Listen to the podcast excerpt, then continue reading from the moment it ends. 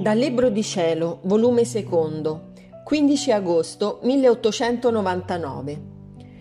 Gesù vuole che la carità ordini tutto nel suo cuore. La fa assistere alla festa che si fa in cielo alla mamma celeste e le dà l'ufficio di mamma in terra. Il mio dolcissimo Gesù questa mattina è venuto tutto festoso, portando un nembo di graziosissimi fiori fra le mani e mettendosi nel mio cuore con quei fiori, ora si circondava la testa, ora si li teneva fra le mani, tutto ricreandosi e compiacendosi. Mentre festeggiava con questi fiori, parendo di aver fatto grande acquisto, si è voltato a me e mi ha detto Diletta mia, questa mattina sono venuto per mettere nel tuo cuore in ordine tutte le virtù le altre virtù possono stare separate l'una dall'altra, ma la carità lega e ordina tutto. Ecco quello che voglio fare in te, se non che ordinare la carità.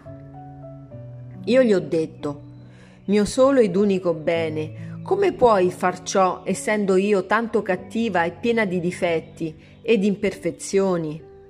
Se la carità è ordine, questi difetti e peccati non sono disordine che tengono tutto in scompiglio e rivoltato l'animo mio?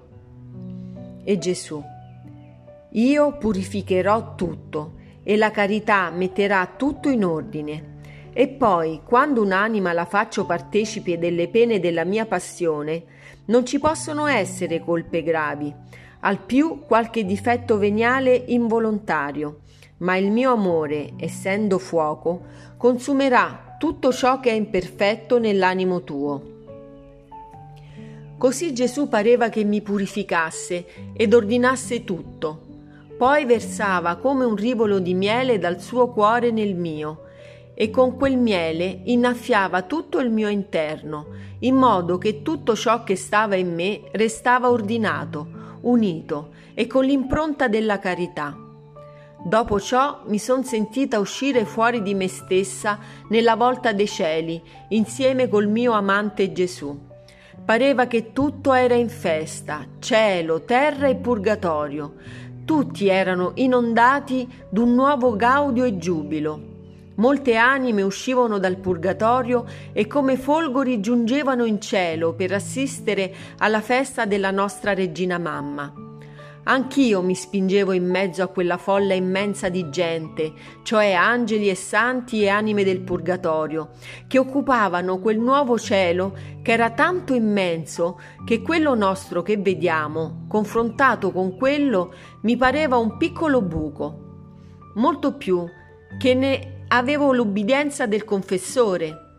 Ma nel mentre facevo per guardare, non vedevo altro che un sole luminosissimo che spandeva raggi che tutta mi penetravano da parte a parte, da farmi diventare come cristallo, tanto che si scorgevano benissimo i piccoli nei e l'infinita distanza che passa tra il creatore e la creatura. Tanto più che quei raggi ognuno aveva la sua impronta, chi dimostrava la santità di Dio, chi la purità, chi la potenza, chi la sapienza e tutte le altre virtù ed attributi di Dio.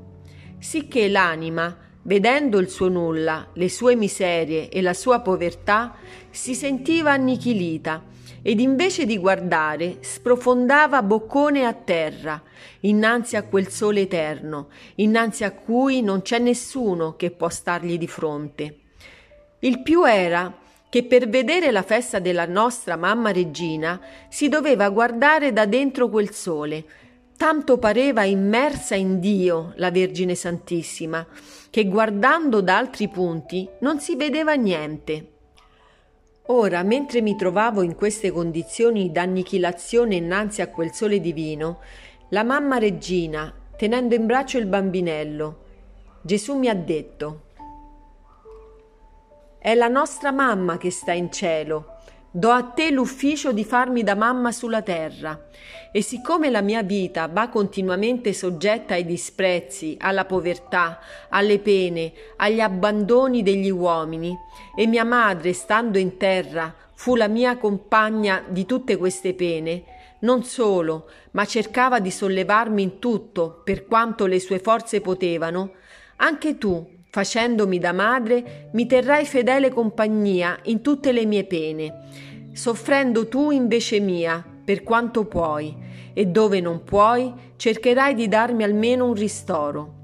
Sappi però che ti voglio tutta intenta a me.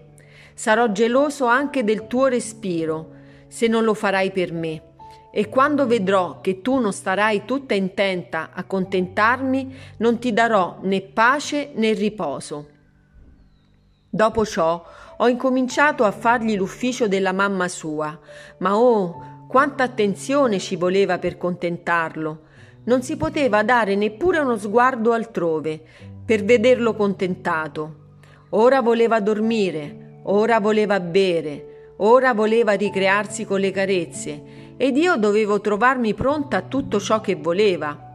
Ora diceva: Mamma mia, mi duole la testa, deh, sollevami ed io subito gli vedevo la testa e trovando delle spine le toglievo e mettendogli il mio braccio sotto la testa lo facevo riposare.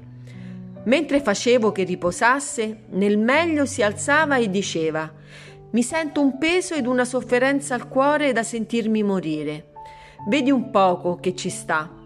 Ed osservando nell'interno del cuore ho trovato tutti gli strumenti della passione ad uno ad uno li ho tolti e li ho messi nel mio cuore. Onde, vedendolo sollevato, ho cominciato a carezzarlo e a baciarlo e gli ho detto Solo ed unico mio tesoro, neppure mi avete fatto vedere la festa della nostra regina madre, né sentire i primi cantici che fecero gli angeli e santi nell'ingresso che fece nel paradiso. E Gesù. Il primo cantico che fecero alla mia mamma fu l'Ave Maria, perché nell'Ave Maria si contengono le lodi più belle, gli onori più grandi e si rinnova il gaudio che essa ebbe nell'essere fatta Madre di Dio. Perciò recitiamola insieme per onorarla e quando verrai tu in paradiso te la farò trovare come se l'avessi recitata insieme con gli angeli la prima volta nel cielo. E così abbiamo recitato la prima parte dell'Ave Maria insieme con Gesù. Oh, com'era tenero e commovente salutare la nostra Mamma Santissima insieme col suo diletto figlio. Ogni parola che le diceva portava una luce immensa in cui si comprendevano molte cose sul conto della Vergine Santissima, ma chi può dirle tutte? Molto più per la mia incapacità? Perciò le passo in silenzio.